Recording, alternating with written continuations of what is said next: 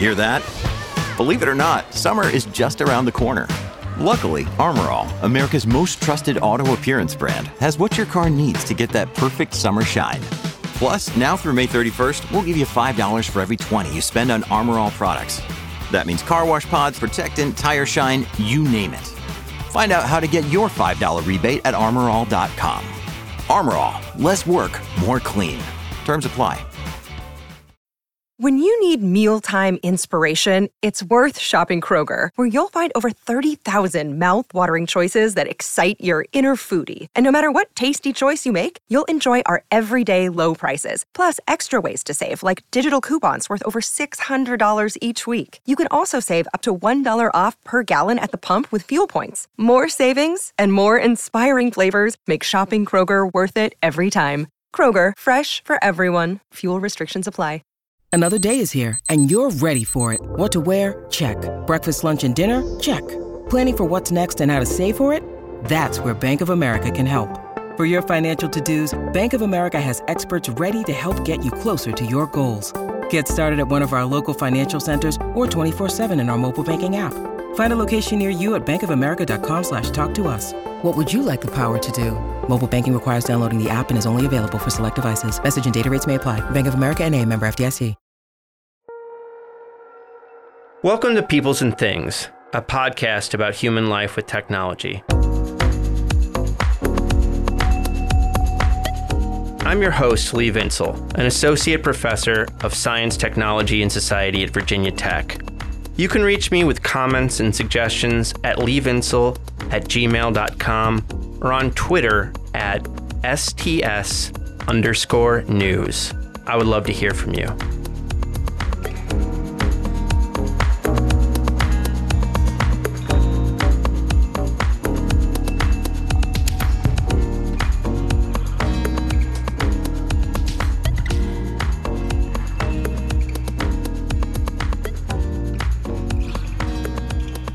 Oh man, the United States has some crazy ways of thinking and talking about poverty and racial inequality, doesn't it? I mean, right? Here's something I bet you didn't know about me. I am an extremely high-performing, self-righteous lib. Did you know that? I bet you didn't. I've been ranked as one of the top 10th of 1% of self-righteous libs in the entire nation. And a few years ago, the Chamber of Commerce in my hometown of Joliet, Illinois, called me one of the most vibrationally powerful self-righteous libs under the age of 40. But even though I have serious and attested self-righteous lib credentials, there are still ways of talking and thinking about poverty and racial inequality on my side of the political spectrum that I find unhelpful. For example, I will take Barbara Fields, Adolph Reed, and Catherine Coleman Flowers on the topic of race over Robin DiAngelo and her diversity training-based approach any day of the week. I think DiAngelo's approach leads down too many blind alleys. But maybe that's just me. But then let's be real. The other side of the political spectrum has way more problems when it comes to talking and thinking about poverty and racial inequality. I know that you're shocked that I said that. I know. For instance, there are folks going around and saying, bah, critical race theory, who very clearly do not know anything about actual critical race theory. I mean, I'm a professor who makes quizzes for a living. I will make a simple quiz about basic concepts of critical race theory and give it to these folks, and we all know they're going to fail. And after they fail, they're going to be like, ah, it's rigged. The system's rigged. You know, I was raised in a conservative Christian household, even though my parents are now basically a Bernie bro and bro-ess. And because I was raised in a conservative community, I was exposed to the kinds of explanations and racial inequality that circulate in the right wing. And because these ideas are what I was raised with, they were also what I once believed. For example, the idea that poor black people are poor because they lack work ethic and the will to improve, or because they have too many single-parent households and are sexually immoral, or because their dependency on welfare has made them lazy, or because the list goes on, but you get the gist. and you know this stuff. And the biggest problems with all these kinds of explanations is that they fail to comprehend the nature of society and specifically the burden of history. The burden of history in the United States includes things like slavery and Jim Crow and institutional racism, and also an unwillingness to even look white poverty right in its face. The burden of history is expressed in all kinds of non-tangible ways of going about things that are hard to quantify, like traditions and attitudes and habits and practices and what have you. But the burden is also, and this is the key point for this podcast, built directly into the fucking world around us. If we look at how poor people live, and because of our history, racial minorities make up an unrepresentative portion of poor people. If we look at how poor people live, we will see they are surrounded by shitty roads and bridges and unlit streets. They have worse infrastructure and often can't afford basic utility services because they don't have money, and they lack clean water and sanitation, and they don't have access to decent grocery stores or green spaces, and they're surrounded by violence, and their schools suck, and they are more often exposed to pollution and other hazards, and they get stressed out, and because of the stress and the other things I mentioned, they get chronic diseases, and they die earlier and in ways that rich folks simply do not.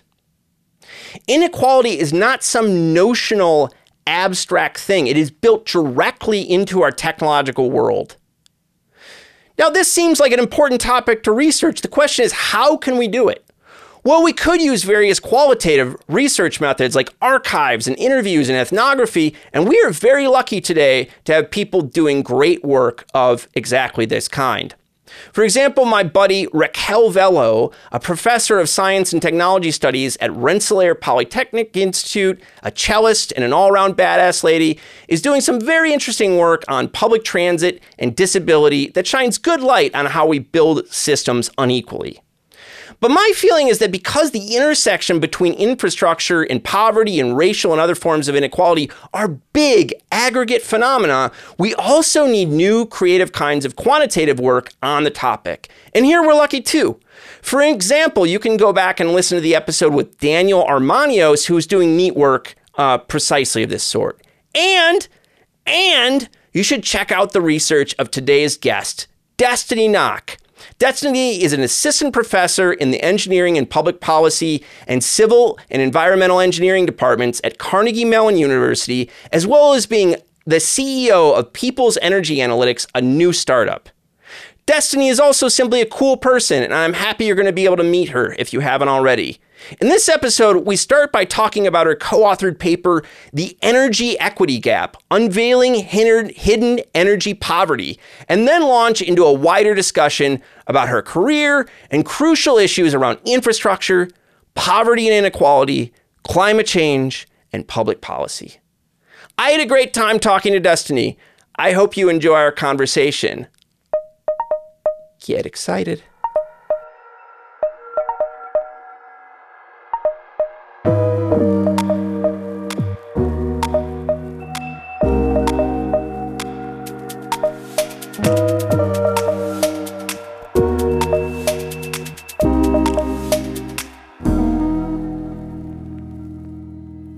Destiny, thanks so much for taking the time to talk to me today.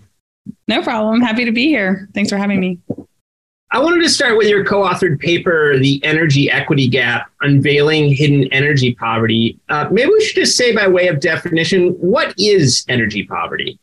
So energy poverty in a nutshell is a person or a household's inability to meet their energy needs. And this can happen for multiple reasons. When we think of the developing world, often that is related to supply concerns. So maybe there's not enough generation online. When we think of the winter storm disaster in Texas, that was reliability-based energy poverty. And then oftentimes the more common definition in the developed world is a lack of affordability, right? So even if you have it, there's supply, it's reliable. Can you actually afford to use all that you need? And if you can't, then you are experiencing financial-based energy poverty. That's perfect. So can you say what you were trying to do in your paper to kind of add to the literature? Yeah, so in our paper, which is the Energy Equity Gap, Unveiling Hidden Energy Poverty in Nature Communications, we were working to broaden our identification methods for who is experiencing energy poverty in the developed world context. So one thing is the most common way that we try to identify people in the US right now for who's experiencing energy poverty is to ask what percent of their income do they spend on meeting their energy needs, right? This is called the energy burden. And if the energy burden is more than 6% or 10%, and some, different states have different percentages, then they would be considered energy poor. But from my own experience, I was a household when I was in grad school, we were, trying to cut costs, but we lived in a house that didn't have air conditioning. And so in the summer, I had a very low energy burden. So I would not have looked energy poor at all, but I was actually at risk of having a heat stroke during heat waves. And I remember there was a time when I was taking cold showers every 2 hours because it was so hot on the top floor of my apartment complex. Well, apartment complex.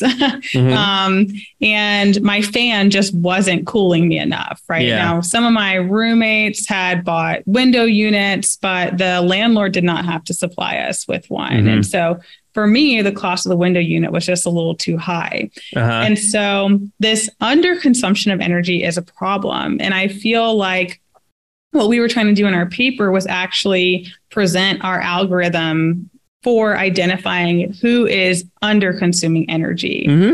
And so we worked with a utility company in Arizona, and we were able to use smart meter data to show that low income groups wait 4 to 7 degrees longer just to turn on their air conditioning units, right? And so we were saying that is the gap between high and low income groups. And this gap, one, shows that underconsumption of energy does occur based on different income groups. And then two, using this, we can try to identify who's waiting too long. So we actually identified multiple households that were waiting until it was above 80 degrees outside to start using their air conditioning systems. Got it. And can you say just a bit in terms of method, how you were determining this? Was it just watching the households and who would turn on when? Was that the marker? So for the method, we had data on the daily electricity consumption. And so then we use a regression analysis to identify the turn on points for the heating and the cooling system. And then we were able to correlate that with outdoor temperature. And we then were able to aggregate people by their different income groups. And then, using that, then we actually found the gap between the best off group, which in this case happened to be the highest income group, and the worst off group, which in this case happened to be the lowest income group. Right. We've also done some analysis disaggregating it by race, by age group. And so then we were also able to look at gaps between. So within, for example, the Black population, at some points, we saw the gap between low income Black households and high income Black households as wide as 8 degrees Fahrenheit. Right? Wow. And sometimes it would even increase. Now, there were years when it was lower, and that could indicate that everybody is equally worse off. But then there are times when it's higher, which actually says, okay, now we need to change our targeting efforts for how we're going to identify and mitigate energy poverty in different households. Yeah, that's great. And so why don't you, there's other kind of questions I want to ask you about the analysis, but why don't we talk about that policy side of it? So you have thought through all right, what does this mean for policy? What do utilities have to do? So why don't you talk a bit about that? So one thing that it means for policy is that there are households that will look very energy efficient, and we need to be very careful and think critically about what is energy efficiency and what's energy poverty, right? Because there is this underlying assumption that households are consuming all that they need to, and that's just not the case. Yeah. I think that we have a very, historic look at energy usage data where we just look at what people have used, but we actually don't ask people what they would like to use. Right. And that is a big problem because we don't ask people, where do you want to be? Where do you want to set your thermostats versus what are you setting it at now? Yeah. Right. And so when I'm thinking about policies to address this, one thing that I'm really excited about are what they call smart utility investments, where the utility invests the money in the upfront infrastructure. So the upfront capital for the infrastructure. So changing out the heating system, like adding a centralized air conditioning system. And then the cost recovery mechanism for that is tied to the meter. Right. So this is great for low income groups. It's great for renters because that infrastructure people are not going to take with them. Like you're not going to rip out a centralized air conditioning unit and take it with you when you move. But the utility then can, one, decarbonize their systems. Right. So now if they wanted to decommission their natural gas lines, then they can actually do that section by section. They can go to these households and say, we're going to pay the upfront capital for switching the infrastructure in your household over to electric. But now the cost recovery for us doing that is going to be tied to the meter. So if you decide to move, then that's okay. Right. But we're still going to get the money back because the meter's still at this address. Right. Got it. And then they can also decommission section by section, as opposed to waiting for people to just do it willy-nilly. And then all of a sudden your low-income groups are at the fringes and it's really expensive for the utility to keep that thing up, but also it can be slightly dangerous, right? Because we have, you know, natural gas going through almost empty lines, right? And it's like, did you plug them all and that type of thing. So that's something that really excites me within the policy landscape, and I think has a lot of opportunities.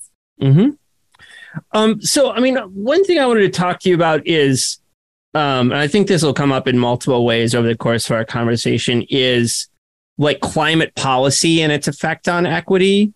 So something I bring up a lot is with friends is, you know, because of the history of mass production and globalization and stuff, we've made stuff very inexpensive compared to what it used to be.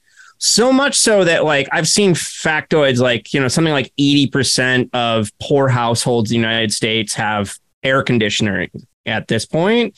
And it's not because we've made like welfare policy super generous. We haven't, right? It's because we've made window units, especially, so super cheap. But, you know, obviously there's costs that come with going that route too. But it's like, you know, a lot of my friends, when they think of climate policy, you know, it used to be like carbon taxes and stuff, which would just be raising the price of energy ultimately. Right. And it's like, well, that's going to guide people to make better choices and use less energy. But what your paper shows so clearly is how that would, you know, it shows in a yet a different way that would impact poor people, you know, really directly, because you're showing that, you know, there's actually health and real well-being issues tied to like air conditioning use, for instance. Yeah. So I just wonder how you think through those kinds of issues of like, you know, these big climate policy issues we face and how it connects to this stuff on energy policy that you've been looking at. So when I think about climate policies, one thing that I feel like some of the work in our paper, you know, has revealed is that not everyone can receive the climate policy the same way, right? So when we think about putting a carbon tax on energy, then we need to think about who are the big users of energy, who's able to shift their energy consumption and who's not, right? That's why time of use pricing can be really detrimental for the low income households, because they are already consuming at their minimum, and now you're making it even more expensive. And so that means that now they're going to enter an energy deficit. And that's when we start to see unsafe behaviors in low-income households, like burning trash inside of your home to stay warm, right? Using your oven to try to stay warm, trying to, you know, use a fan when really you should be using a window unit. And there are real health consequences to raising prices in homes where people cannot shift their consumption. There was a recent report by Iverson et al. They published it in 2020 that showed that over 10 years from 2006 to 2016, 224 deaths occurred indoors in one county in Arizona, despite the presence of an air conditioning unit in all of those homes. Right. And I'm going to get the percents, you know, they're not perfect percents, but I want to say like roughly half were disconnected from their electricity provider. And I'll say like a little over a quarter just turned off their working air conditioning unit because they felt like they couldn't afford it. Yeah. Right. And so when people are talking about climate policies, I do think that climate policies have a place. Like they're important, right? Yeah. For getting the high income customers to shift their usage, to reduce their usage, to think about adopting those energy efficient appliances. But we also need to make sure that we are aware that there are people who are already struggling to keep their houses cool because they don't have insulation in their walls, right? They have a really inefficient air conditioning or heating system, right? And we need to think about those people too. Mm-hmm. Totally. So how'd you come to research this stuff? You have a PhD in industrial engineering and operations research. Is that right? Yes. So were you always looking at issues around energy and, you know, equity and well-being, or is that something you came to later? So my, my path through this profession, I feel like it has been a meandering of sorts. Mm-hmm. I came in as an electrical engineer in undergrad, and every degree I switched the title because I feel like I was trying to find that, you know, how can I have my impact? I did a study abroad in Malawi, Africa when I was an undergrad. And that really showed me like that there are people who are still living in this world that do not have a reliable access to electricity and rolling blackouts are crazy, right? Like it just, to me, it blew my mind that in 2012 when I was studying abroad, like we were still having rolling blackouts, and that was just a thing that the government said was going to happen. And there was nothing I could do about it. Right. Mm-hmm. So that's when I really kind of got into, I want to be a person that helps plan the system better. Like as an electrical engineer, you know, I was working on these like really small circuit breaker things. I didn't really see that like impact. But then when I was in Malawi, I was like, whoa, like we need to use the technologies that we have better. So that's kind of when I think I shifted away from wanting to create the next new thing and like just kind of being a person that like help people use things that we already have better to make sure that people who were left out of the current systems weren't continued to be left out by the next biggest and best thing. Mm-hmm. So then in my PhD, I was very involved in like sustainability analysis, but also sustainability trade-offs.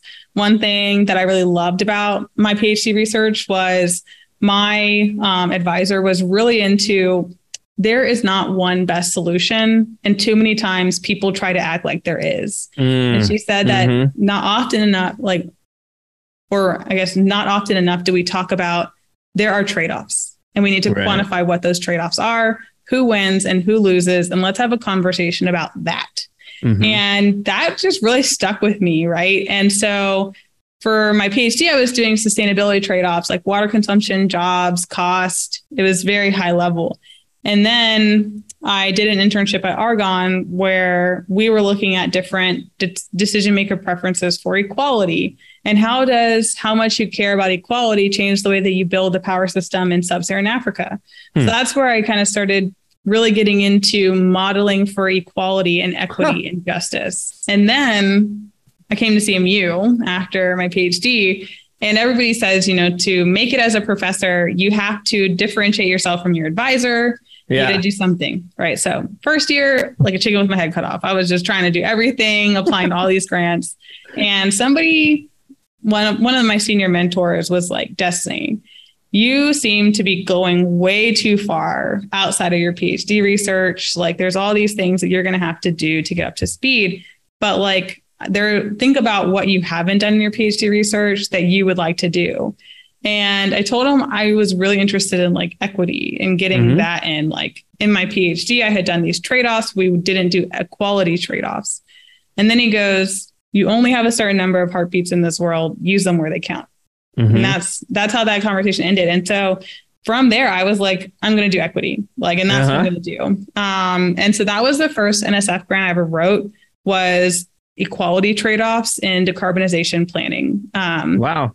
And that was the first one I actually got. So it kind of was like this, whoa, like follow your passion. And it's like somebody actually will pay me for that. That's like super cool. And then this paper for the energy equity gap actually came about by, I was at I was giving a talk at the University of Maryland, and the organizer for the session, her name was Lucy Q. And she was telling me about like this research she was really excited about. She had the smart meter data set, and she was looking at heat pumps and heat pump adoption and how it changes overall annual energy consumption. Mm-hmm. And then I just kind of offhand mentioned to her, have you ever thought about how if one household was using more energy over time, like as temperature increases, but the other household doesn't, that could be a hidden form of energy poverty? Have you ever seen anything like that? And she was like, no, but it seems kind of interesting. And then she asked me some more questions. And then, you know, I'm thinking, oh man, like this lady, she has like Nature papers. Like she probably thinks my idea is stupid. Right. And then I just kind of went off, and I still was thinking about it. And I was trying to map out what data I would need. Then the pandemic hit, and Lucy emailed me like, hey, Destiny, you remember that idea? I tried to write it up. I think that we should like, you know, try to do this because I think that like utility companies would be really interested in this. And she had the data set. So it was just like this, you know, storm of, I had talked to her a while ago. The pandemic had an opportunity for us to do something meaningful with it. And then we started like doing that work for the utility company, and she already had the data set, and we slightly changed it because at first I was, kind of talking about the gap between slopes, right? So as temperature increases over time, like if two households don't have the same slopes, then that could be considered energy poverty. Yeah. But we realized that like when we actually got into the data, that households weren't even having their starting points at the same point. Right. And that's what the energy equity gap paper is about. That the starting point is not even the same. And now we're also looking at the slopes as well. So that will be our paper coming up in the future. Well, that's awesome. I love that story. I was going to ask you if there was like some moment, because I saw in your publications that you were writing about Africa at one point, and then, you know, you had these U.S. papers. And I wondered if that was like, you know, you were applying developmental, models to the U.S. case, which I think makes sense in a lot of cases, actually. Right. But it sounds like it was a bit more just kind of life organic than that switch.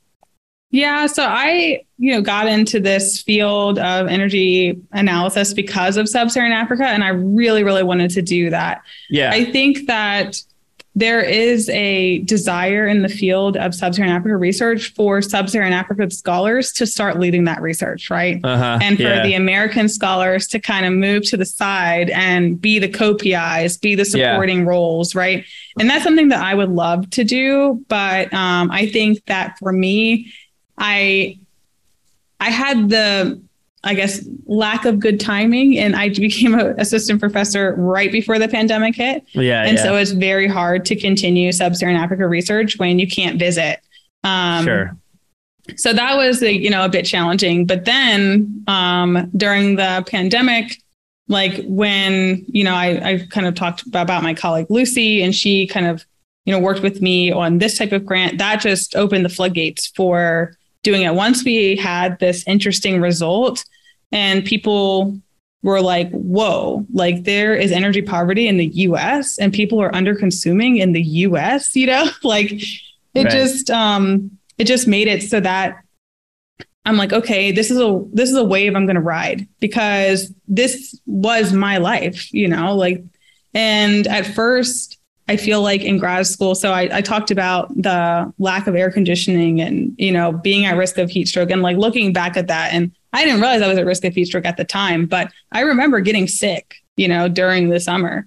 And then in the winter, we had actually moved in my last year to an oil-based heating house, which was way more expensive than that natural gas-based heating house. Mm. And there was a time when we got disconnected from our service provider because we could not pay our electricity bill, right? Like we had paid the oil bill. We did not have enough money to pay the electric bill. And after 3 months, it got disconnected.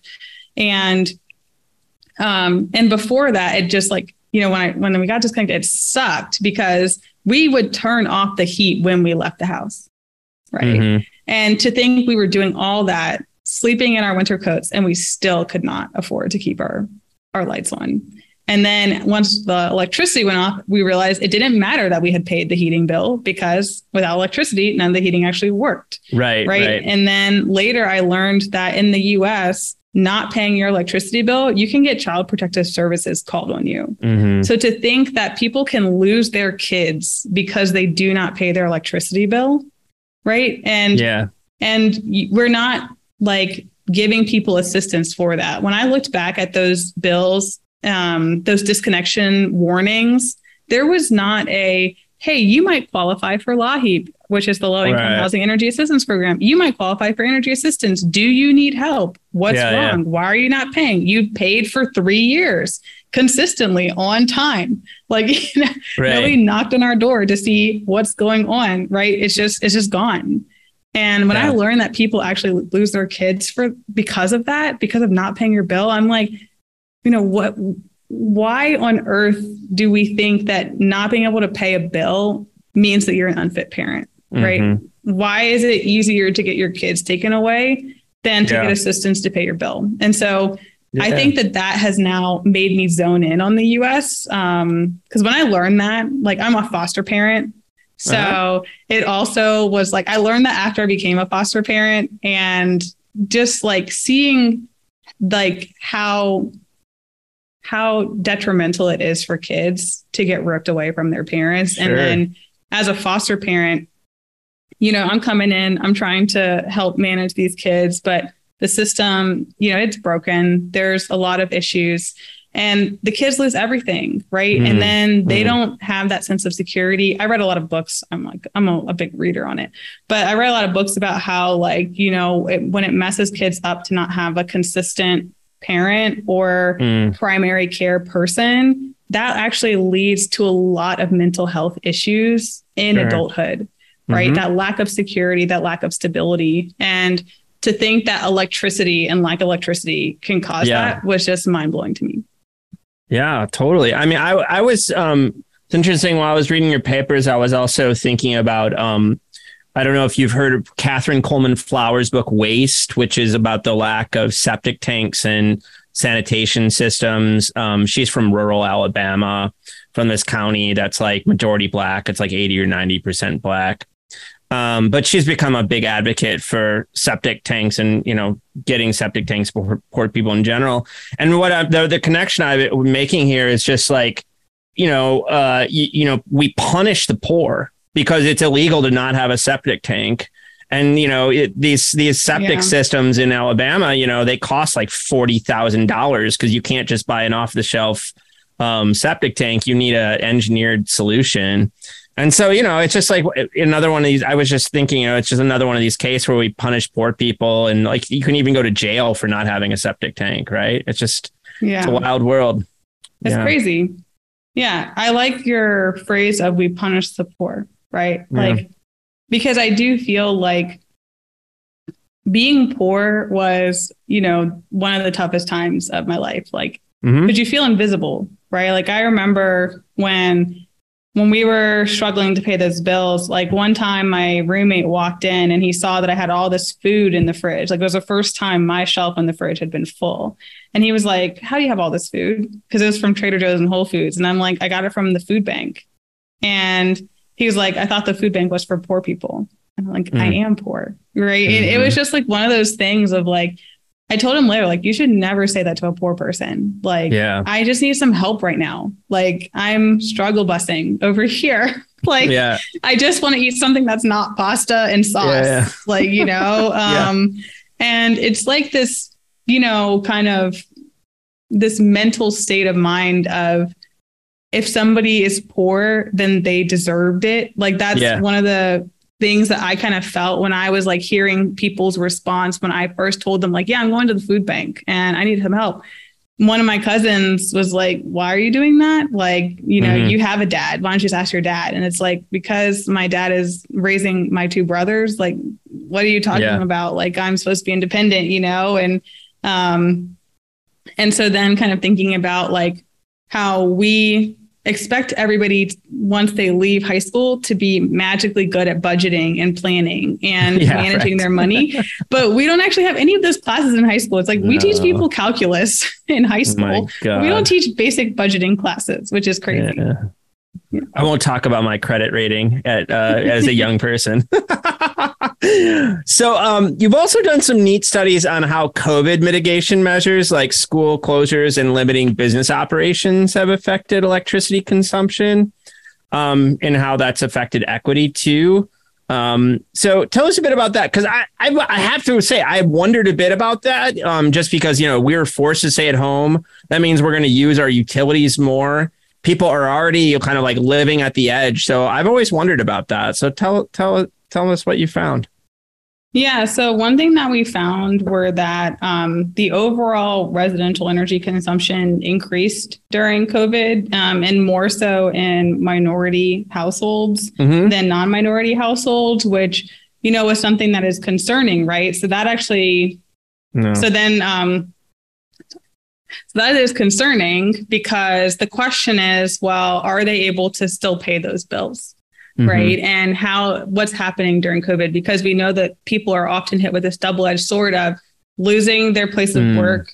Now they're stuck at home. Now we're seeing higher levels of energy usage during the pandemic when they're stuck at home. And the other thing that we were not able to tie directly into this paper, but like some of the like overall energy usage still was not as high as we might have expected it to be if people were able to use internet, go to school, like, you know, watch television, do basic entertainment or do working from home things and cooling all of cooling their home to a good thermal comfort level.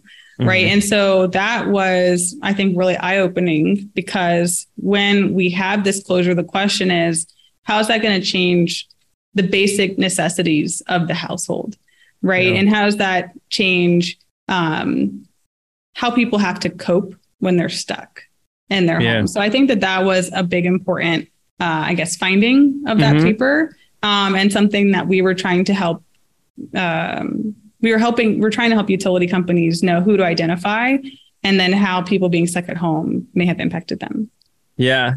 You also have one on like, did I read it right? And it's kind of like projecting what kind of like if we go remote, which is like lots of people are like, oh, we're going to do more working from home, like how this might affect, you know, energy use in the system overall. Is that another one of the papers? Yeah. And that one was on remote work and also time of use pricing. Okay. Right. So if we do remote work, how might the overall demand in the grid system shift? And then once we have that, if we wanted to try to shift it like to be a more flat curve, then how might time of use pricing affect that? How might it affect people's bills? Yeah. What can we do about that? I think that paper is called Changes in Hourly Electricity Consumption Under COVID Mandates. And okay. Yeah. I'll link all these on the webpage. No problem. Yeah. I mean, I think when I point to this, I work with a group called ALICE at United Way, and ALICE stands, it's an acronym, but it's basically a measure for economic hardship or the working poor or something like that. And, you know, it routinely finds that about 40% of American households really struggle to make ends meet. So I think like that's the kind of thing we have to keep in mind when we think about, you know, whether it's COVID mitigation or you know, the kind of energy poverty stuff you've been looking at. It's like even small changes in prices or uses can have huge burdens for these families that just don't have much wiggle room. Yeah. I mean, during the COVID pandemic, for our analysis in Arizona, we were seeing that the COVID mandates and people being stuck at home increased power consumption in the afternoon by 13%. Wow. Right. So if we're looking at it in the afternoon, this is when solar's going to start going offline potentially. Right. Yeah. And so this would be when like our more expensive generators are coming back on. And we found that race and income are correlated with electricity consumption changes. Right.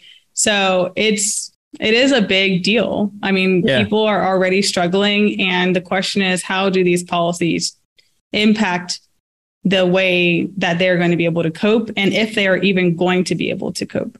Mm-hmm. So you also sent me a paper you're working on with a colleague in which you examine how national decarbonization strategies to fight climate change might affect equity. And at first, when you told me about it, I figured it was about the kind of cost stuff we talked about earlier, you know, like, you know, we set, you know, a carbon tax or something, and then that ends up, you know, affecting the poor because energy becomes more expensive. But no, it's actually, you know, much more interesting because you're saying that if we focused on least cost strategies to change, to decarbonize the system, that this will unequally affect Black and poor communities. So tell us a bit about that. How could decarbonization end up kind of unequally affecting different communities? Yeah, so this is our preprint, which is actually currently in its second revision. So really excited about this one. So air pollution disparities and equality assessments of U.S. national carbonization strategies. So for here, what we did was we used a least cost optimization model to basically determine which power plants get deployed, right? How much and where, and how the nation would decarbonize its electricity generation mix. And then what we did was we mapped the air pollution emissions using a chemical transport model. And then we looked at which census tracts those air pollution emissions would settle in and tied that to different demographic information.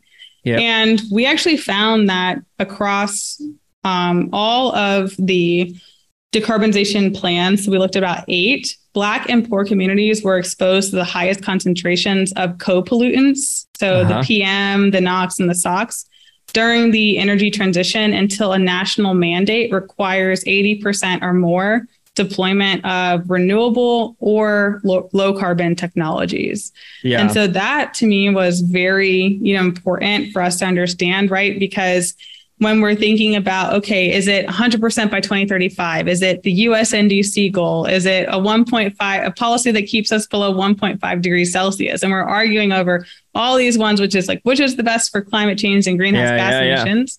My question was, okay, but how does that affect the co-pollutants, right? If we're going to deploy a lot of biomass, where are we seeing those biomass plants potentially coming online? Given what we know about prices, like, you know, are we decarbonizing all the large power plants quicker? Who are those large power plants near?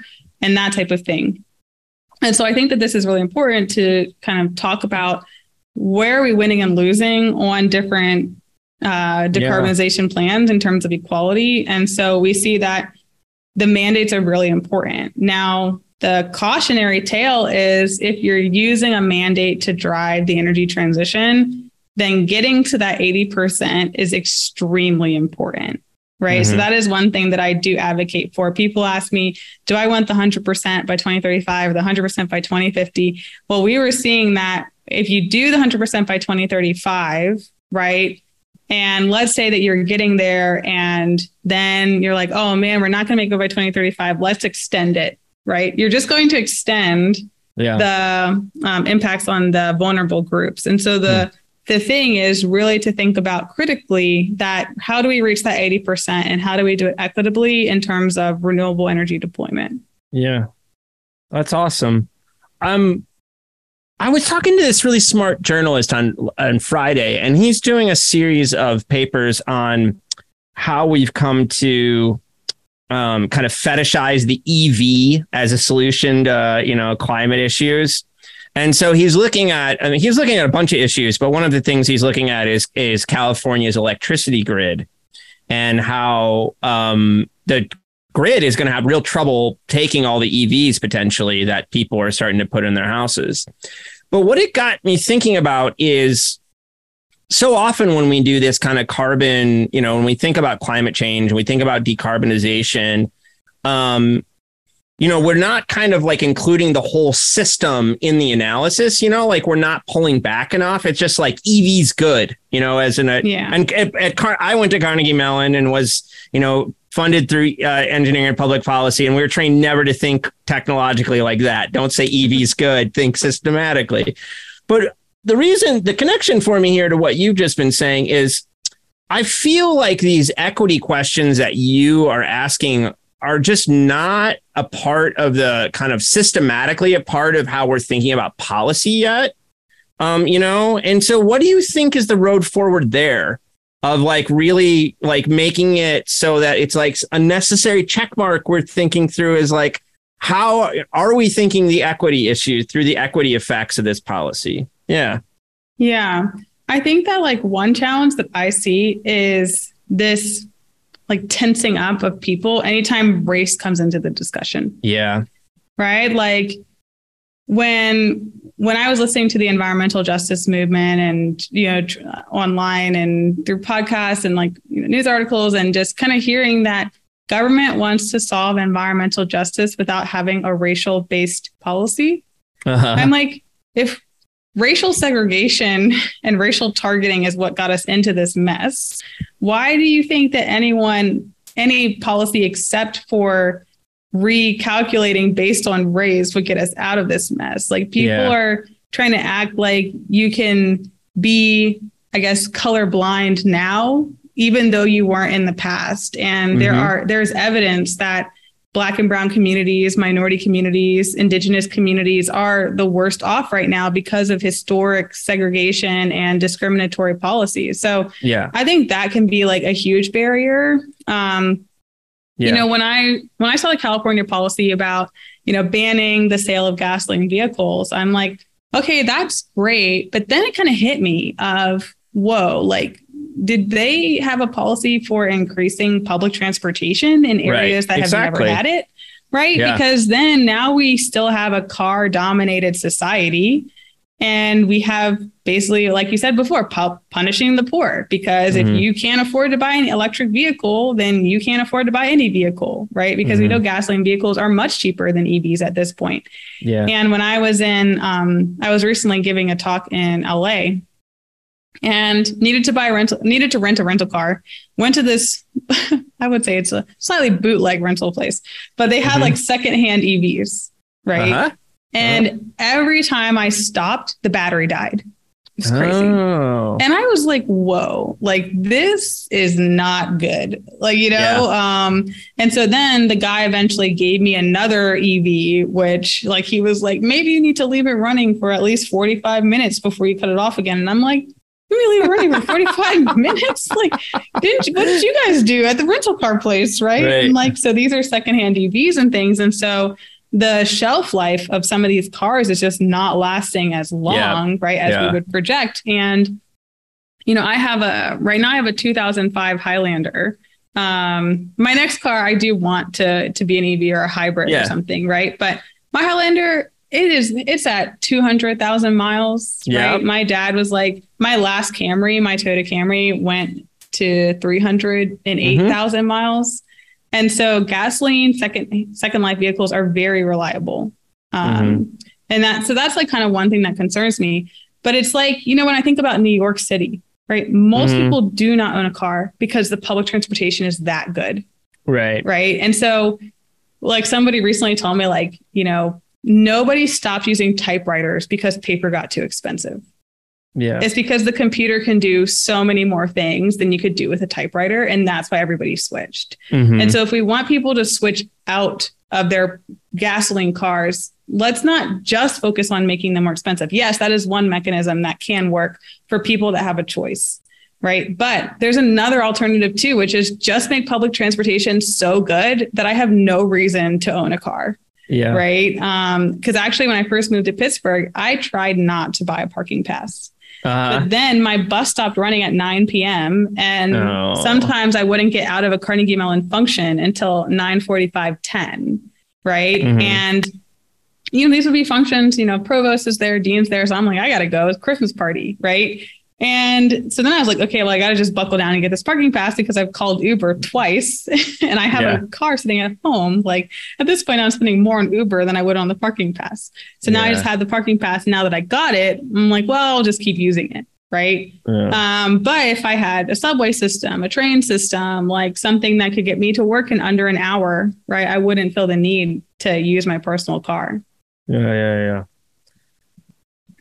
Yeah, no, it's true. I mean, that is the biggest part of this EV thing is just how all the alternatives that aren't being discussed with the kind of fetishization of this one technology. Yeah, I think it's because like a lot of times we get focused on the new. Yeah. Which sometimes the new is great, right? Because it solves a problem that we didn't have.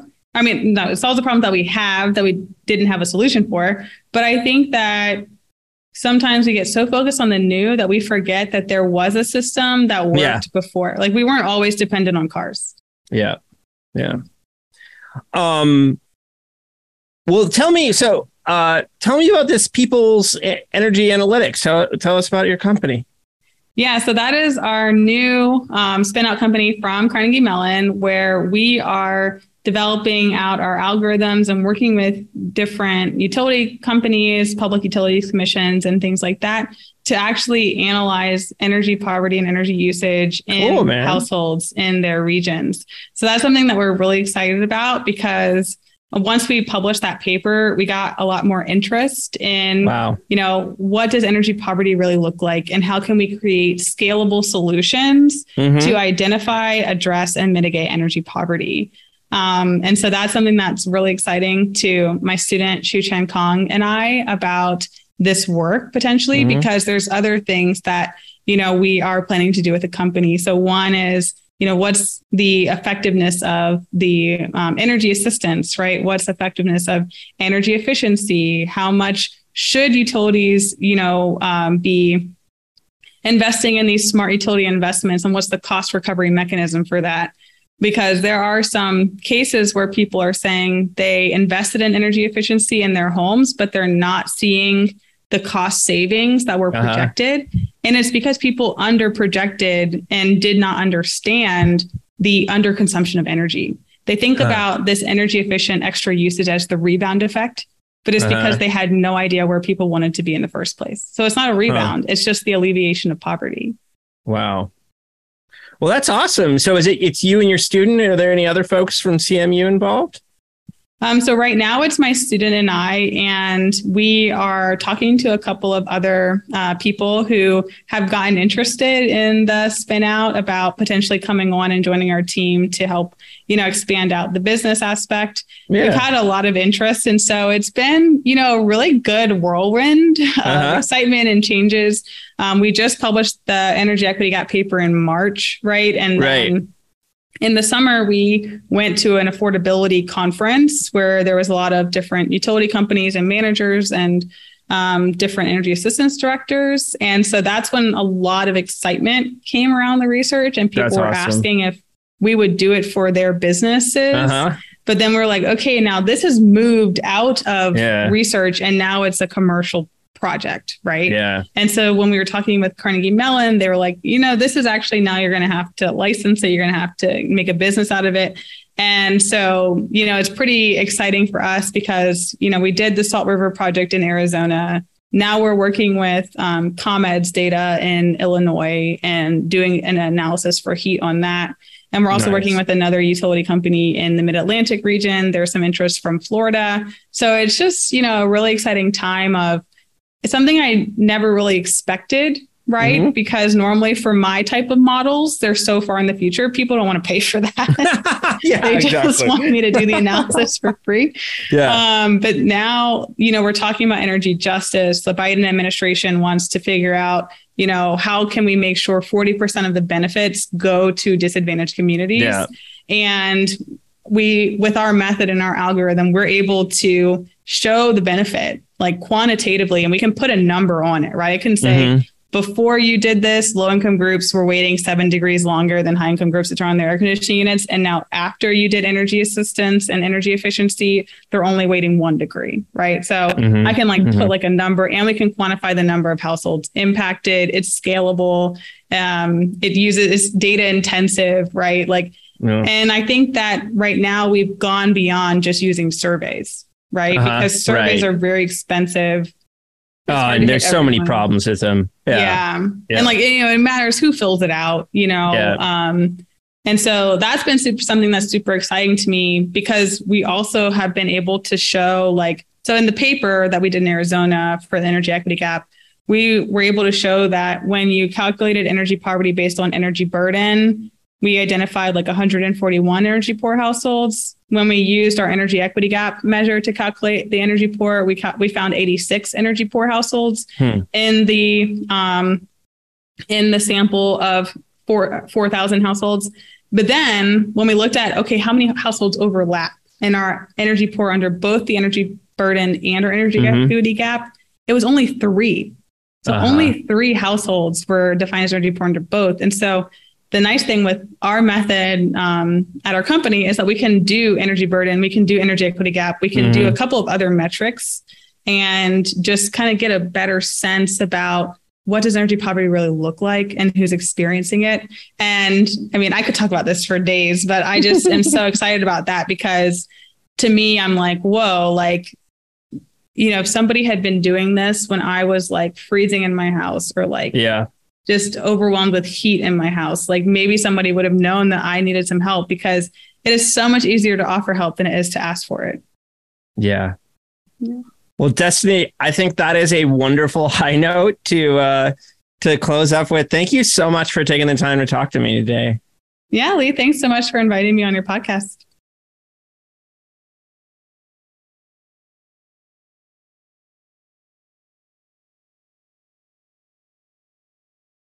I hope you enjoyed this episode of our podcast. Peoples and Things, like most things in this world, depends on the work of many people. I want to thank my brother, Jake Vinsel, for writing the music for the show. I want to thank my buddy, Juliana Castro, for designing the logos for the podcast. Check out her work at julianacastro.co. Peoples and Things is a production of Virginia Tech Publishing and is supported by the Center for Humanities and the University Libraries at Virginia Tech. Production activities are hosted in the Athenaeum, a space in the library that acts as a hub for digital humanities teaching, learning, and creation. Joe Fort is the media production manager with Virginia Tech Publishing and serves as producer and sound engineer for Peoples and Things. Mandy Lamb is the production assistant.